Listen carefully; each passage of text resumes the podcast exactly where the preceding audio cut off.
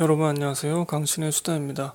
무슨 영화 보셨나요? 6월달 편 녹음해 보도록 하겠습니다. 2019년 6월에 여러분들이 써주신 영화 리뷰를 모아서 읽어보겠습니다. 지금 3년이 넘게 밀렸습니다.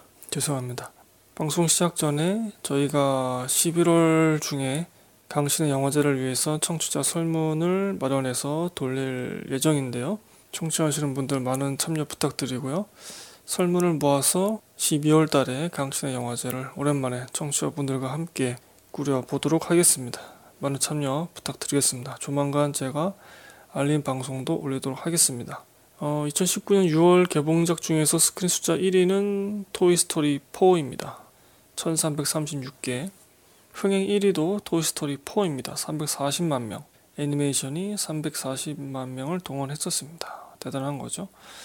토이스토리 워낙 충성 팬들이 또 많기도 하고, 그렇죠? 얼마 전에 또 관련한 외전이 나오기도 했었고요. 제가 이렇게 스크린 숫자를 언급하는 거는 스크린 독과점을 비판하기 위해서였는데, 제가 방송을 시작하는 초창기? 그때는 스크린 숫자 1000개가 넘어가면 이제 독과점이다 이런 얘기 썼고, 코로나가 터지기 전까지만 해도 스크린 숫자 2000개 넘어가면 이제 완벽한 스크린 독과점이다 이런 비판이 있었는데요. 요새도 스크린 1000개, 2000개에 넘어가는 영화들이 있지만 극장가가 옛날처럼 활기를 띠고 있지 못하기 때문에 스크린 독과점을 비판하기도 시의적절한가 그런 의문이 들기도 합니다만, 이 코너를 녹음하면서는 계속 언급하도록 하겠습니다. 그리고 토이스토리4는 이 당시에 청취자분들이 보신 분이 안 계시더라고요. 그래서 이번 6월 편에서는 토이스토리4 리뷰는 없을 것 같습니다.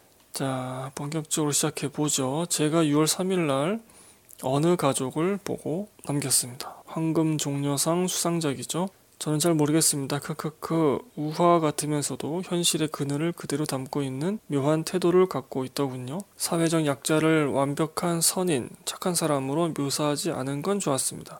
그러나 그들의 범죄나 가난함을 약간 낭만적 시선으로 보고 있지 않나 의심이 들긴 하더군요. 극 후반에야 아들 쇼타 캐릭터의 입을 통해서 이 가족의 행동이 범죄임을 영화에서도 인식을 시키기 시작하는데, 이 점은 후반에 이 가족의 아이러니와 그 아이러니를 넘어서는 가족애를 보여주는 흐름에서 판단해야 할 것 같습니다. 즉, 노림수가 딴 데에 있는 거죠. 가난하더라도 나름의 행복과 즐거움이 있고 각자 사연이 있는 만큼 강한 연결고리로 맺어져 있다는 걸 보여주고 있는데, 이 가난함이 잘 체감되지 않았습니다. 물론 가난을 전시해서 얼마 전 논란이 된 단어인데 라고 써놨네요. 제가 불행 포르노라는 그렇게 전개되는 건 피해야 하겠지만, 극중 설정이 굉장히 가난한 가족이잖아요. 집안이 좀 어질러져 있고 입은 옷이 꾀죄죄하면 가난한 건가? 가난하지 않다면 관객에게 이들의 범죄는 도저히 납득되지 않는 거죠. 즉, 가족이 범죄한다는 걸 납득시키기 위한 용도로서 가난이 활용된 느낌입니다. 방점이 가난에 있는 게 아니라 범죄하는 가족에 있는 거죠. 그래서 제목도 원래 제목이 만비키 가족, 나쁘게 보면 사회적 면죄부를 주는 느낌. 어쩌면 그냥 제가 이 가난이라는 것에 대해서 좀 개념이 정확하게 잡혀있지 않은 건지도 모르죠. 영화를 보면서 그런 느낌을 받을 수 없었습니다. 저들이 가난하다 이런 느낌. 이미지로는 뭔가 가난한 것 같은데 그게 잘 체감이 안 되더라고요. 역으로 그런 경우도 있지 않을까요? 극중에 나오는 주인공 가족이 굉장히 이미지로는 부자인데 오리오리한 집에 산다던가 비싼 차를 끌고 다닌다던가, 그런데 막상 영화를 보다 보면 그들의 부유함이 잘 느껴지지 않는 그런 것도 있는 것 같아요. 그런 측면에서 보면 영화의 가족이 그렇게 가난하다고 느껴지지 않았다는 거죠. 이미지로는 충분히 그게 보이지만, 영화 나 다니엘 블레이크에서는 인생 막장 끝에 여성의 성매매가 있는 걸로 나옵니다. 굉장히 서글프게 처리되죠. 이 영화 어느 가족은 그냥 평범하게 여성이 유사 성매매 일을 통해서 돈을 벌고 있습니다. 그냥 평범하게, 그게 일상처럼. 영국과 일본의 성 관련된 그런 인식의 차이일지도 모릅니다만, 돈을 벌기 위해 하는 일을 같이 평가하지 않는 느낌이었습니다. 이 가족이 아무렇지 않게 도둑질하는 것과 비슷한 거죠. 이들이 저지르는 행위가 아니라 존재 그 자체로 이들을 대해주길 감독은 바랬던 건지도 모르겠네요. 이들이 뭘 하든지 간에 그 행위가 아니라 그냥 이들 자체의 존재. 이건 이들이 가족이 되는 과정과도 맥이 다 있죠. 과거 사연이 무엇이든지 간에 뭐 유괴이든지 간에 뭐든지 간에 서로 가족임을 확신하고 있습니다. 현재 가족이 뭘 했던 간에 그냥 내 옆에 있는 그 가족 그 자체로 서로 끈끈한 가족애가 생기는 그걸 강조하려다 보니까 이들의 행위에 대해서는 조금 세밀한 묘사가 적었던 게 아닌가. 이건 영화 결말에서도 그대로 드러납니다. 개인적으로 이 결말이 좋았는데요. 제3자인 경찰의 입을 통해서 서로 배신한 것을 알게 되고 상처를 입지만 도둑질을 아무렇지 않게 생각했던 것처럼 이 가족은 그 배신 행위도 이들의 인연을 해방할 수 없었죠. 다시 예전처럼 하나의 공간에서 살지는 못하지만 아빠라고 소리 죽여 불러보기도 하고 찢어지는 마음으로 진실을 아들에게 전하고 텅 빈 집을 다시 찾아오고 떠나는 아들이 탄 버스를 뒤쫓아 뛰어가고 난간 넘어 누군가 오기를 혹은 누군가 찾아왔음을 설레어 보기도 하죠. 사회 일반 상식의 눈으로 이들을 평가할 수 없다는 걸 말하는 것 같습니다. TV나 경찰이 말하는 것이 이들을 규정하는 게 아니라 이들이 생각하는 것 자체가 이들의 가족이죠. 그리워할 가족이 있다는 것만으로도 이 영화 속 일상 한켠에서 미소를 지을 수 있는 거죠. 이런 미소 없이 사는 사람도 가족도 많으니까요. 같은 일본 영화 너는 착한 아이에서 나온 배우 2명이 이 영화 어느 가족에서 나란히 경찰로 나와서 이 가족을 신문하더군요.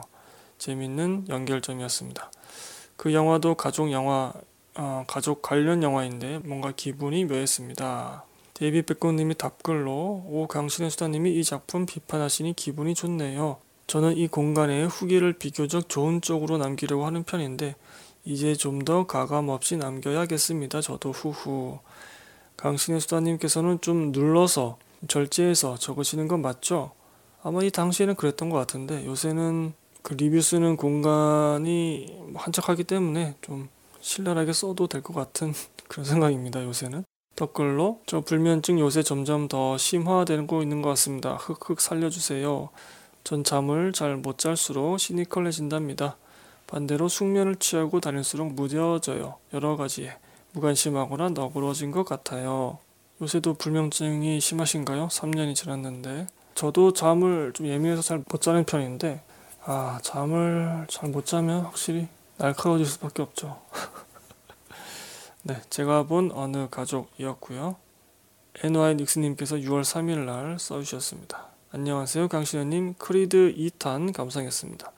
복싱 영화의 바이블인 로키 시리즈의 대를 이은 작품인 만큼 복싱 화면 연출은 발군이고 로키 시리즈가 갖고 있는 특유의 투박하면서도 따뜻한 감동도 있었던 영화였습니다. 뻔한 스토리 전개가 오히려 기생충으로 어지러워진 마음을 가다듬을 수 있게 해줘 좋기도 했고요.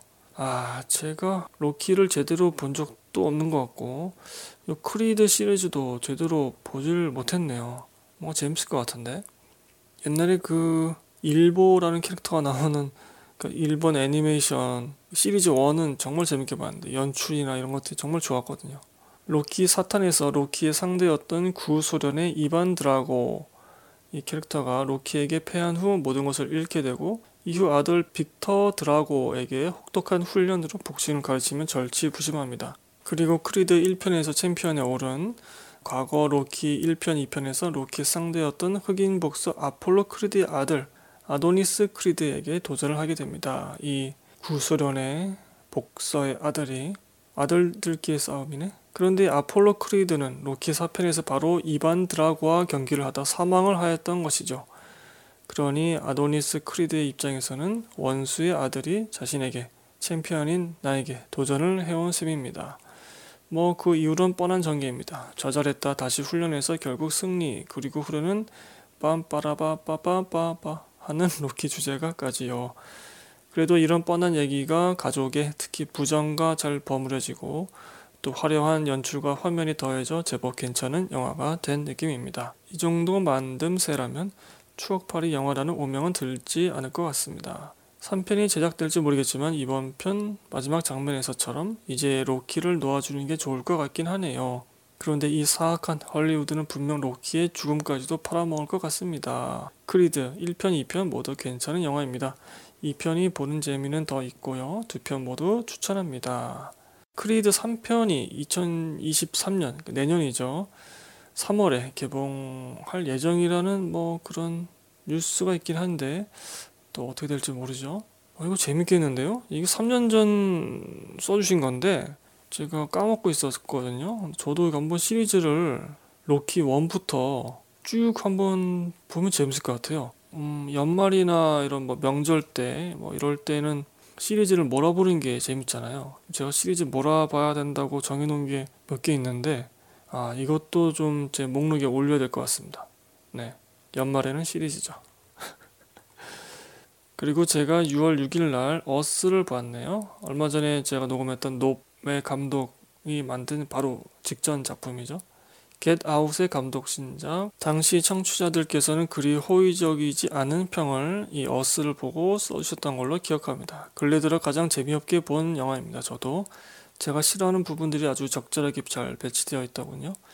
성경 예레미야 11장 11절이 자주 나오는데 그렇다면 영화 곡성처럼 자막이나 나레이션으로라도 한번 읊어줘야죠.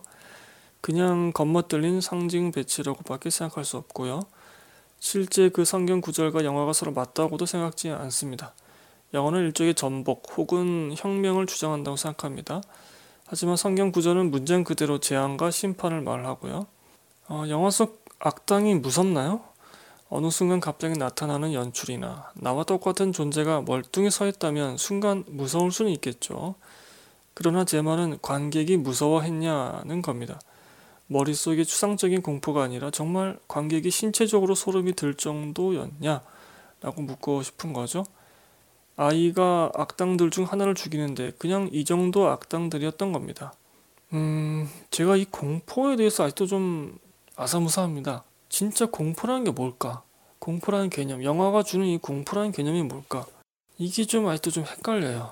머릿속에서 생각하는 공포가 진짠가? 아니면은 좀 말초적으로 유치하지만 뻔하지만 말초적으로 주는 공포가 진짜 공포인가?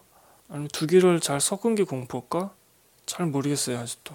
계속 읽어보죠. 쓸데없는 장면이 많습니다. 이야기 전개가 아니라 분위기 조성 또는 인물의 심리 묘사 등을 위해 장면을 활용하는데 그 분량이 지나치게 지루하고 많습니다. 격투신도 일본 영화 카메라를 멈추면 안 돼 보다 더 재미없었습니다. 어느 분들은 이 감독을 샤말란 감독의 견주더군요. 분명 둘 모두 표면과 이면을 따로 훌륭히 구축하는 능력이 있죠. 그러나 샤말란 감독은 정서이고 이 감독은 시사적 메시지를 이면에 구축하는 차이가 있죠. 그리고 개인적으로 정서를 구축하는 게 3천만큼 더 어렵다고 생각합니다.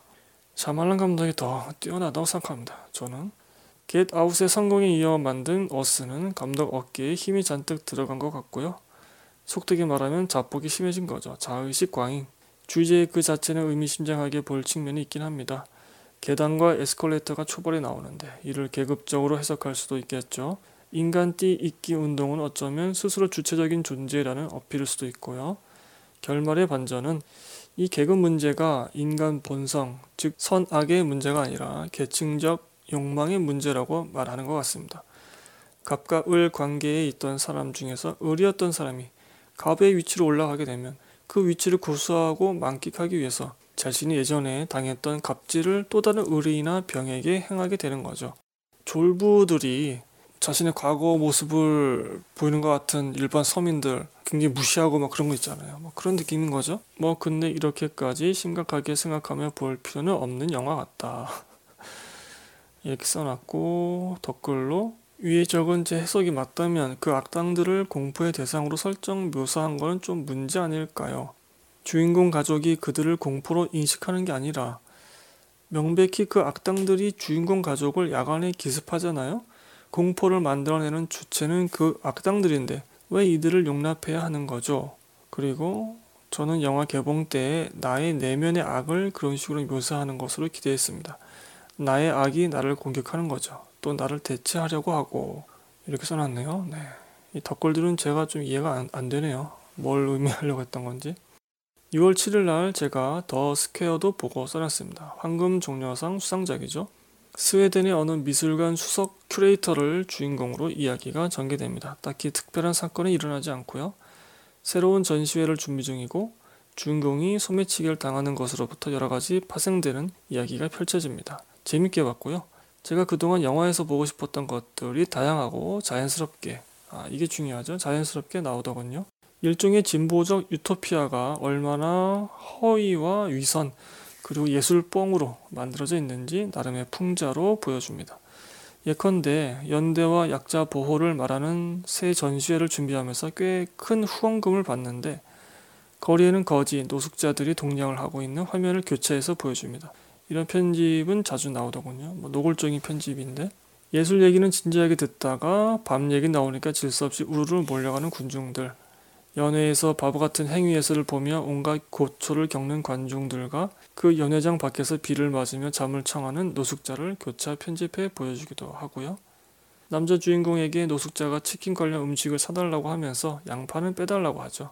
선뜻 그 요구에 응하면서 진보적 연대의식을 보여주는 것처럼 보이는 남자 주인공은 그 음식을 그냥 탁자에 툭 던지고 떠납니다. 짜증이 난 거죠. 사달라고 부탁하면서 까탈스럽게 주문을, 양파를 빼달라고 얘기하고 이런 식으로 하니까 사주는 대로 먹지 이런 생각인 거죠. 이처럼 이 영화는 진보 지식인층, 예술 뻥 맞은 엘리트들, 그리고 심지어 보호를 받아야 하는 사회적 약자들까지 대놓고 그 위선과 허위를 까발리며 모두 까기를 하고 있습니다. 우리나라 대부분 영화에서 사회적 약자는 선한 인물, 착한 인물로 그려지죠. 이들이 선하기 때문에 우리가 그들과 연대하고 그들을 돕는 게 당연한 도덕적 책무로 묘사되고 그걸 이행하면, 즉 관객이 연민하면 도덕적 우월감에 도취되는 연출이 나옵니다. 전 이거를 줄곧 비판해왔고요. 이건 현실을 제대로 담아내지 못하고 오히려 사회적 약자를 타자화시켜서 일종의 편견 안에 가두는 작업입니다. 네, 이거를 제가 저번 방송편 무슨 영화 보셨나요? 5월달 편에서도 기생충 그 리뷰 때 한참 말씀드렸던 것 같은데 제가 계속 써놓고 있네요. 네, 동화 반복이지만 한번 계속 읽어보겠습니다. 여하튼 이 전략을 써오고 있는 진보 진영은 큰 실수를 하는 겁니다. 우리는 사람을 사람 그대로 봐야 합니다. 힘들게 사시는 분들이 때로는 더 거칠게 사람을 대하기도 하고 때로는 더 폭력적이기도 하죠. 때로는 더 악하거나 악랄하기도 합니다. 때로는 매우 무리하고 무리한 요구를 하기도 합니다. 그럼에도 우리는 서로 연대하고 서로 도와야 한다는 점을 말해야지 지금처럼 이들의 개성과 현실을 하얗게 지워버리고 그 위에 백치미를 갖춘 조작된 선한 인물을 그려놓는 건 영화와 현실을 유리시키고 많은 이들을 오히려 극우로 튕겨버릴 수 있다고 생각합니다. 현실에서 실제 일어나는 현실의 현상은 좀 인정하자 이런 말인 거죠. 소외받는 자들을 도우려는 세력이 오히려 그들을 도울 위치에 있는 사람들을 소외시키게 되는 셈이죠. 덧글로 영화에서 멀쩡한 사람은 그 후반 남자 주인공의 쇼핑백을 끝까지 지켰던 것 같은 노숙자밖에 없었습니다. 이 영화는 이처럼 모두 까기를 시전하면서도 끊임없이 인간에 대한 신뢰와 양심에 대한 호소를 멈추지 않습니다. 영화 결말은 어떻게 봐야 할까요? 여러 재미있는 해석을 할 수 있을 것 같습니다.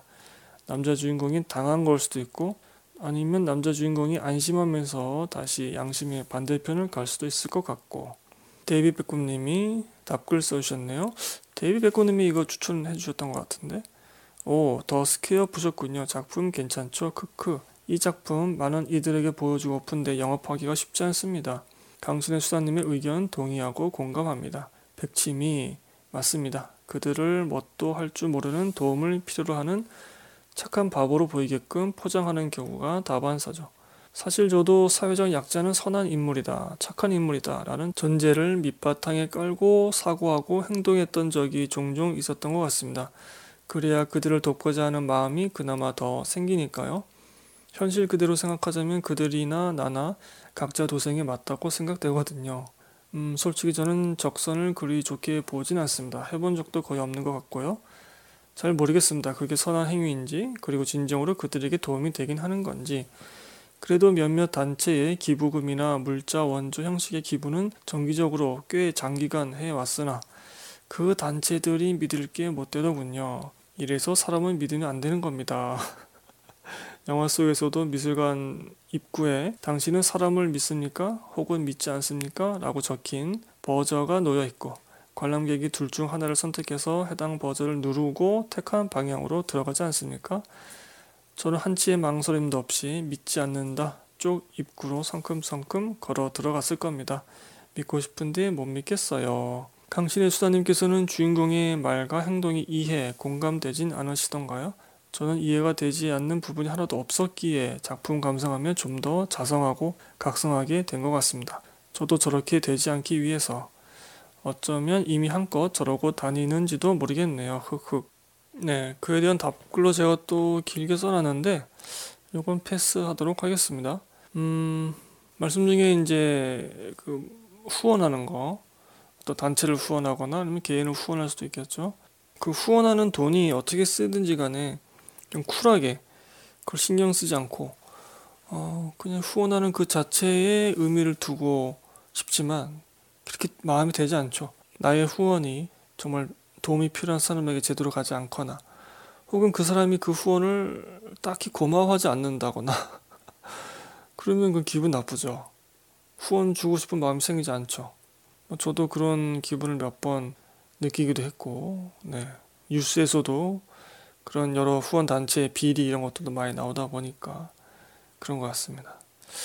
근데 이제 또 성경에 보면은 그게 그 사람을 위한 것이기도 하지만 결국에는 내가 행하는 선한 일들이 다 하늘에 쌓인다고 하지 않습니까?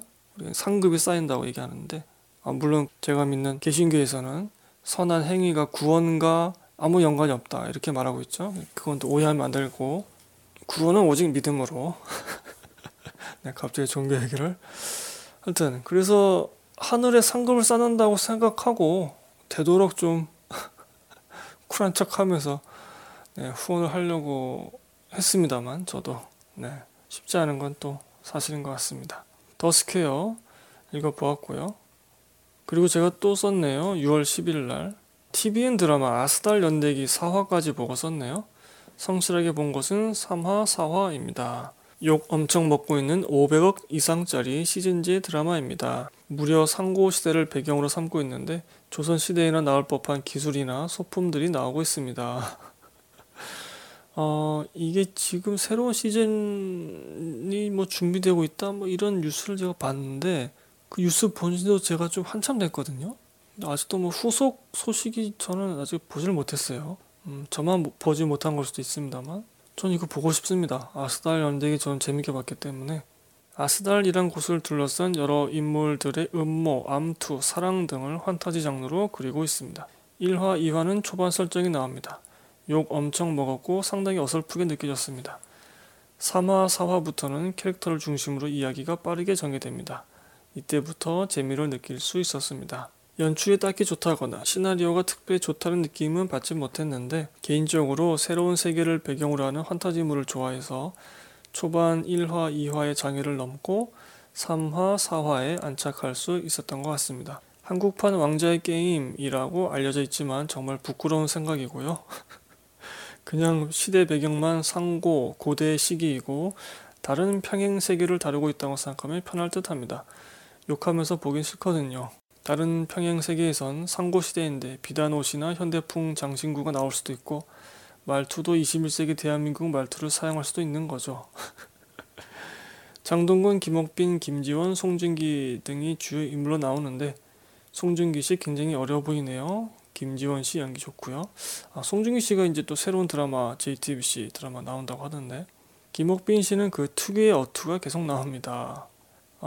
이 주요 인물들이 새로운 시즌이 나올지 안 나온다는 얘기도 있긴 하고 6화씩 나누어서 시즌 1, 시즌 2를 보내고 하반기에 시즌 3를 방영할 예정이라더군요. 이 세 번째 시즌이 아직 안 만들어지고 있는 거죠. 이거 제작비 500억 이상 들었기 때문에 자꾸 왕좌의 게임과 비교하는데 그건 왕좌의 게임 제작비 수준을 몰라서 하는 얘기입니다. 제작 스텝 숫자 자체도 격이 다릅니다. 저는 이런 환타지물 또는 상고 고대 시대물 제작은 반기는 편입니다. 그러나 꼭 굳이 이런 대규모 제작비를 들여야 했나 하는 점은 의문이고요. 리스크가 너무 크거든요. 먼저 소규모로 경험을 한 뒤 대규모 제작비를 썼으면 어땠을까.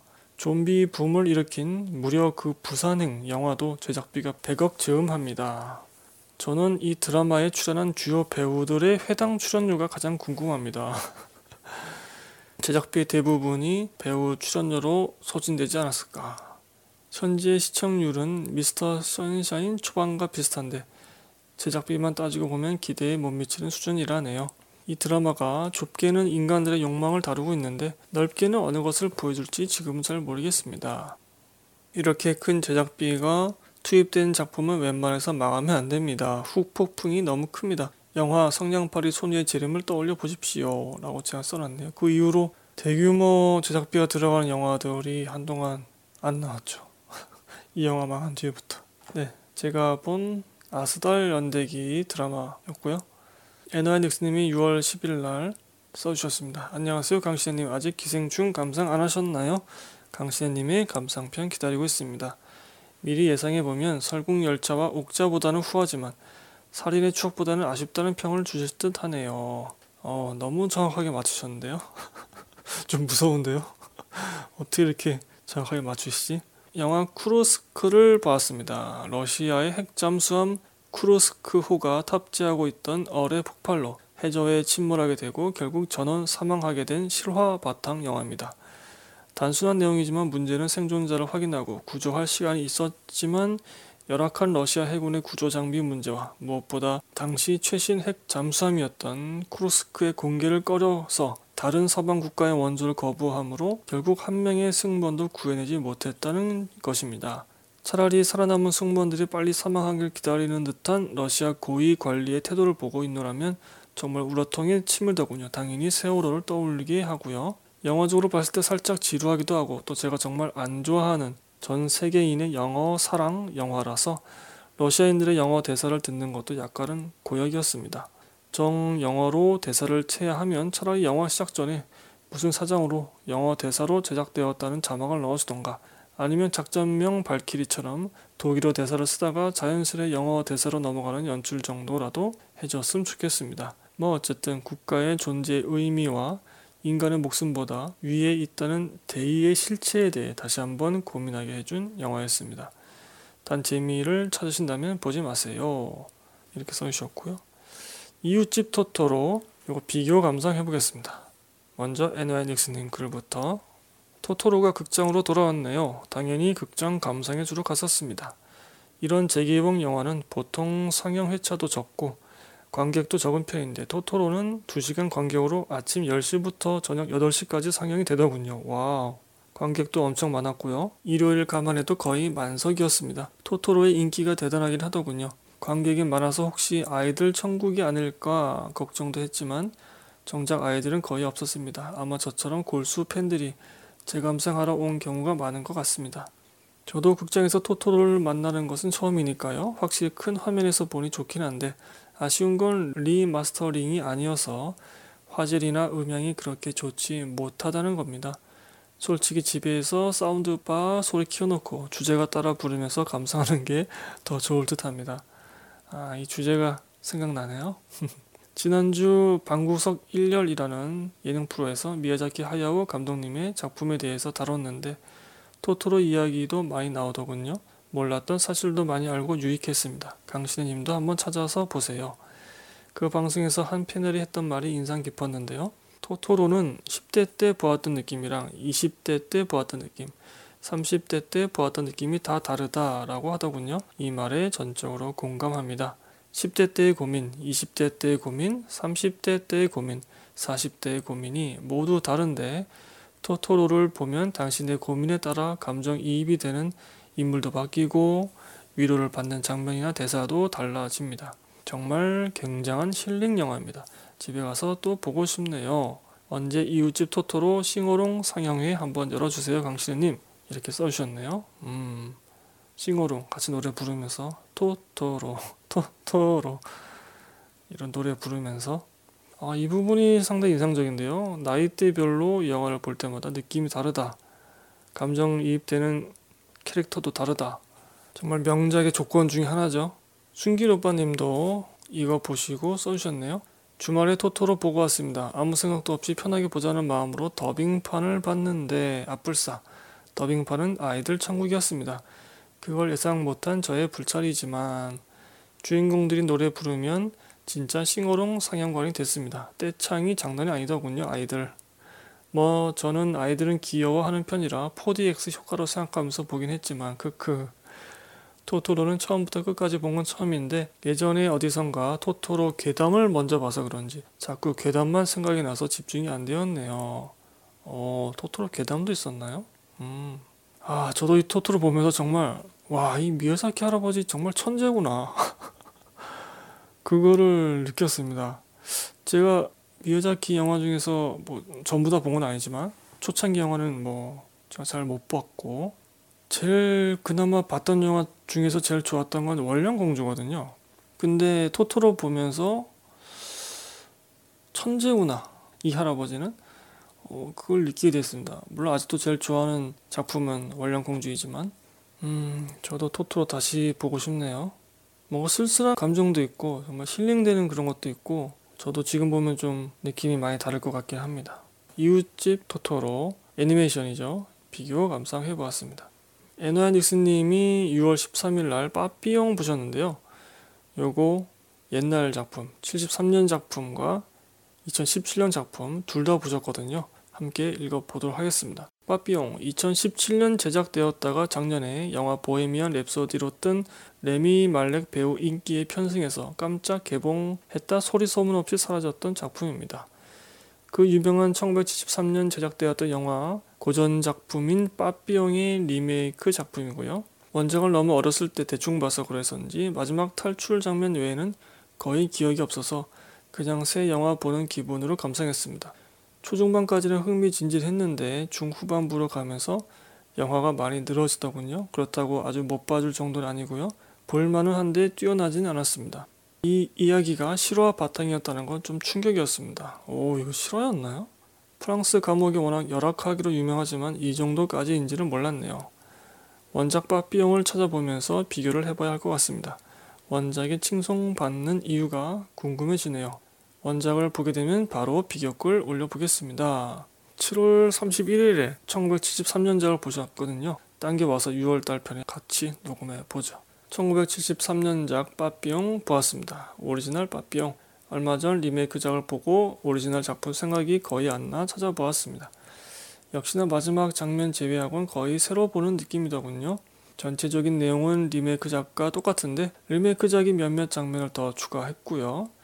45년 전 작품이니 당연히 영화의 기술적 완성도나 사운드 등은 지금의 기준에서 많이 모자른 느낌입니다. 예를 들면 영화 중 악어를 잡는 장면이 나오는데 실제 악어를 잡는 게 위험하니까 주둥이를 묶어놔서 실제로 악어가 입을 못 벌리더군요. 크크. 또 마지막 장면에서 바다에 떠있는 코코넛 가마니를 물에서 받치고 있는 스텝의 다리도 그냥 보이고요. 다만 이런 부분 제외하고선 원작이 넘사벽으로 좋습니다.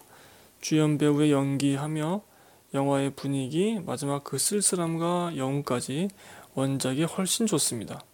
근래의 홍콩 상황도 그렇고 인간에게 자유를 향한 의지가 없다면 존재의 이유도 없는 것 아닌가 생각이 들었습니다. 중국을 상대하고 있는 홍콩 화이팅이고 일본 상대하고 있는 한국도 더 화이팅입니다. 네, 홍콩 결국 네 지금 암울하죠. 미얀마도 지금 뉴스가 잘 안 나오고 있는데 네. 광주 저항정신을 갖고 있는 대한민국이기 때문에 같은 아시아권에서 이런 자유를 향한 그런 움직임을 좀 같이 끝까지 함께할 필요가 있는 것 같습니다. 저도 이 영화는 빠삐용은 기억이 안 나고요. 저도 마찬가지로 마지막 장면 그 절벽에서 뛰어내리는 그 장면밖에 기억이 안 나거든요. 너무 충격이었어요. 그 당시에. 아니 저 나이가 됐는데도 저기서 뛰어내린단 말이야? 그리고 그 뛰어내릴 타이밍을 재기 위해서 굉장히 오랜 시간 동안 그걸 살펴보잖아요. 뭐 조류 같은 거 살펴보고 또 시험해보고 어떻게 보면 좀 무모해 보이기도 하고 그 친구는 그냥 남잖아요. 탈출을 도와준 친구는 그냥 남게 되는데 그 마음도 이해가 되고 옛날에 좀 그런 말도 있지 않나요? 무언가를 이루기 위해서는 절벽에서 손을 놓을 줄 아는 그런 마음도 결단력도 필요하다. 뭐 이런 어디서 나온 말인지 모르겠습니다만 빠삐용 저도 좀 다시 보고 싶네요. 명작 옛날 명작도 재밌습니다. 바람과 함께 사라지다도 전 엄청 재밌게 봤는데 굉장히 긴 분량이지만 자 1부 마지막 글을 읽어보겠습니다. 미성년 요거 비교 감상해보죠. 6월 13일날 에너야닉스님이 써주셨네요. 미성년 감상했습니다. 김윤석 배우의 감독 데뷔작, 기대 이상으로 깔끔하니 잘 나온 느낌입니다. 사족 같은 장면이 아예 없는 것은 아니고 두 집안의 딸들이 서로를 이해하고 친해지는 과정이 썩 매끄럽게 연출된 건 아니지만 그래도 영화를 보고 있느라면 평소 김윤석 배우의 성격이나 삶에 대한 태도가 많이 묻어나는 것 같아 좋더라고요. 제가 생각하고 또 건너 들었던 김윤석 배우의 이미지와 비슷했습니다. 나이만 먹었지 하는 짓은 미성년자 딸들보다 못한 어른들의 모습을 때로는 우스꽝스럽게 그리다가 때로는 짠하게 그리기도 하는데 이 정도면 무난한 입봉작 아닐까 싶네요.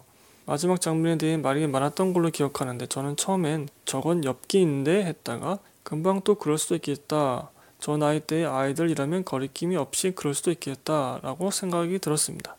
약간 슬프기도 했고요. 그래도 좀 파격적이긴 했어요. 크크.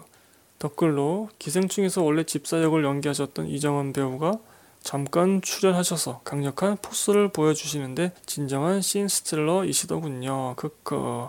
이렇게 써주셨고요. 저도 7월 24일날 썼는데요. 땡겨와서 읽어보겠습니다. 미성년. 김윤석 배우의 첫 연출작이죠. 놀랐습니다. 평이 좋아서 기대를 했는데 이 정도일 줄은 몰랐네요. 각본이 좋았던 것 같기도 하고요. 영화를 보면서 리얼하네 라고 몇 번이나 말했습니다. 인물들의 감정이 정말 생동감 있게 표현됩니다. 상투적이고 전형적인 인물 설정 대신 그 인물만의 생동감 있고 독특한 캐릭터 설정을 해놓았더군요. 살아있는 느낌, 원초적인 느낌. 영화 줄거리는 김윤석과 불륜을 저지른 상대 여성이 임신을 합니다. 이 사실을 두 사람의 딸들이 각각 알아챕니다. 심지어 이 두 명의 딸은 같은 학교에 같은 학년입니다. 딸들끼리 우당탕탕 싸우다가 김윤석 아내 염정아마저 이 사실을 알게 되죠. 들켰다는 걸 알게 된 김윤석은 계속 가족을 피해 도망다니고 결국 이 네 명의 여성, 김윤석의 아내와 딸, 그리고 상대 여성과 그 딸, 이렇게 네 명의 여성끼리 이런저런 일들을 겪게 됩니다. 김윤석 아내로 나온 염정아 배우 연기와 캐릭터도 인상적이었습니다. 영화 제목은 역설적이게도 어른이란 것이 신체 나이가 아니라 정신 성숙도에 따른 것이라 말하고 있습니다. 극중에 김윤석을 영화적으로 심판, 퇴장시킨 것과 두 엄마가 그 외로움에 휘둘리는 것에 대조해서 두 딸의 대견한 모습들, 그런 것이 이것을 설명하고 있죠. 감정적으로 꽤 훌륭한 영화라고 생각합니다. 흔하지 않은 감정 표현도 나오는데 이는 그 캐릭터라면 그렇게 행동할 수 있다고 저는 생각 들더군요. 인물의 내면과 감정을 곰곰이 헤아려보고 이해해보는 맛이 있고요. 녹음을 하고 싶었습니다. 그러나 결말부가 상당히 깨더군요. 제가 비난했던 일본 영화 행복 목욕탕보다 더 괴기한 장면을 연출하죠. 10대 아이들이 할 만한 행동이라는 생각도 들고 그 의미도 알겠지만 과연 저 행동과 자기적인 해피엔딩 삘이 자연스럽고 최선이었나? 심한 회의가 들더군요. 그래서 녹음은 패스하고. 그러나 영화는 추천합니다. 이렇게 생생한 감정이 잘 살아있는 영화는 흔치 않거든요. 배우들 연기도 다들 좋고요.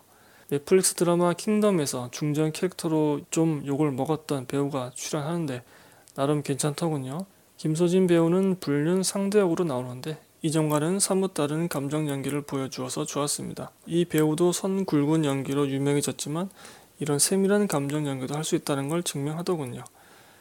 제가 아는 분과 정말 닮아서 소름이.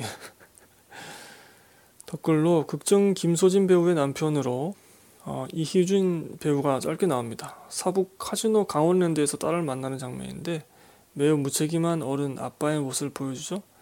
이때 눈이 잘 보이지 않는다고 말하는데 이거 각막을 불법 매매한 게 아닌가 그런 생각이 들었다고 제가 써놓았네요. 이 미성년 다시 한번 보고 싶네요. 네, 미성년 비교 감상해 보았고요. 여기서 1부 마치도록 하겠습니다. 뭔가 일찍 끝나는 느낌이 있네요. 제가 요 근래에 강신의 영화제를 위해서 올해 보지 못했던 영화들을 하나씩 챙겨보고 있는데요. 늑대 사냥을 보았습니다. 배우들 이름은 생각이 안 나는데 좀 이름값 있는 배우들이 좀 나오고 청춘 배우도 나오고 이건 녹음할까 정말 심각하게 생각도 해봤습니다. 비판을 많이 받고 또 비판을 받을 여지도 크다, 비판 받아도 싸다 그런 생각도 동시에 드는데 근데 전 좋았거든요. 영화가 이 B급 정서를 보면 좋았습니다.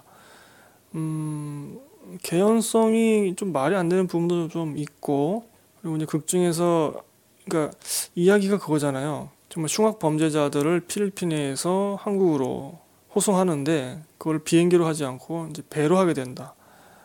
그런데 그 배도 그 화물선을 어떻게 빌려가지고 거기다가 하게 되는데 거기서 흉악 범죄자들과 경찰들이 싸우게 되는 뭐 그런 거거든요. 근데 그 흉악 범죄자들이 정말 흉악하기 때문에 말 그대로 뭐 사람 죽이는 건 뭐 눈 하나 깜짝 안 합니다. 그래서 이 영화는 이제 고어물로 보시면 되는데 이제 후반 지나가면은 그게 고어물은 고어물인데 이제 초능력물, 괴수물, 괴수라긴 좀 그런가. 일단 그런 식으로 이제 변모하게 되거든요. 그러니까 센 놈이 사람들을 죽이는데 그것보다 더 센 놈이 나오고 그것보다 더 센 놈이 나오는 그런 계속해서 점점점 세지는 그런 영화인데 근데 이게 파워 밸런스를 잘 잡지를 못해서 많이 아쉬웠어요. 어떨 때는 사람이 주먹 한 대에 턱이 나가버리고 근데 또 어떨 때는 주먹 여러 대를 맞아도 멀쩡하고 뭐 이런 경우가 좀 있더라고요. 그리고 이렇게 좀 장르가 바뀌는 장르가 뒤섞이는 것에 대해서 반감을 가지시는 분도 계시고 그리고 초반에 나왔던 주인공이 계속 죽어나갑니다. 좀 그것도 좀 신선하고 좋았는데 저는 이렇게 중요한 인물들이 빠르게 죽어나가는 거를 좋아하기 때문에 왕좌의 게임도 뭐 그런 느낌이죠. 이런 충격. 그래서 여러 가지 또 할 말도 있고 영화 속에서 그 일본군의 생체 실험 거기에 동원됐던 조선인, 조선 진영군 이 영화를 역사적으로 좀 재평가해야 되는 거 아니냐 이런 리뷰도 보았습니다만 그렇게까지 볼 건 아닌 것 같고 오래된 초능력자를 원하는데 딱히 구실이 없기 때문에 그냥 일본군 생체 실험을 끌어다 쓴 것 같은 그런 느낌이 들거든요. 그래서 그냥 간단하게 쿨하게 B급 고어물로 보시면 좋지 않을까. 이런 B급 고어물 정말 오랜만에 봐가지고 저는 좋았습니다. 뭐 사람 썰려 나가고 막 총 난사하고 이런 것들이 뭐 계속 나오니까요. 개연성이 좀 떨어지고 파워 밸런스가 좀 깨지고 이런 것들 그리고 장르가 후반에 가면 뒤섞이는 거 이런 것들이 좀 호불호 갈릴 수 있는 지점인 것 같기도 합니다. 그리고 주인공들이 초반 주인공들이 빠르게 죽어나가는 것도 좀 비판을 하긴 하더라고요. 다른 분들이 늑대사냥 네 B급 고어를 좀 쿨하게 보실 분들은 선택해서 보셔도 좋을 것 같고요. 여기서 1부 마치겠습니다. 갑자기 급마무리 멘트인데요. 강신의 영화제 설문을 돌리니까요. 여러분 많은 참여 부탁드리겠습니다. 자, 그럼 저는 다시 2부에서 찾아뵙도록 하겠습니다.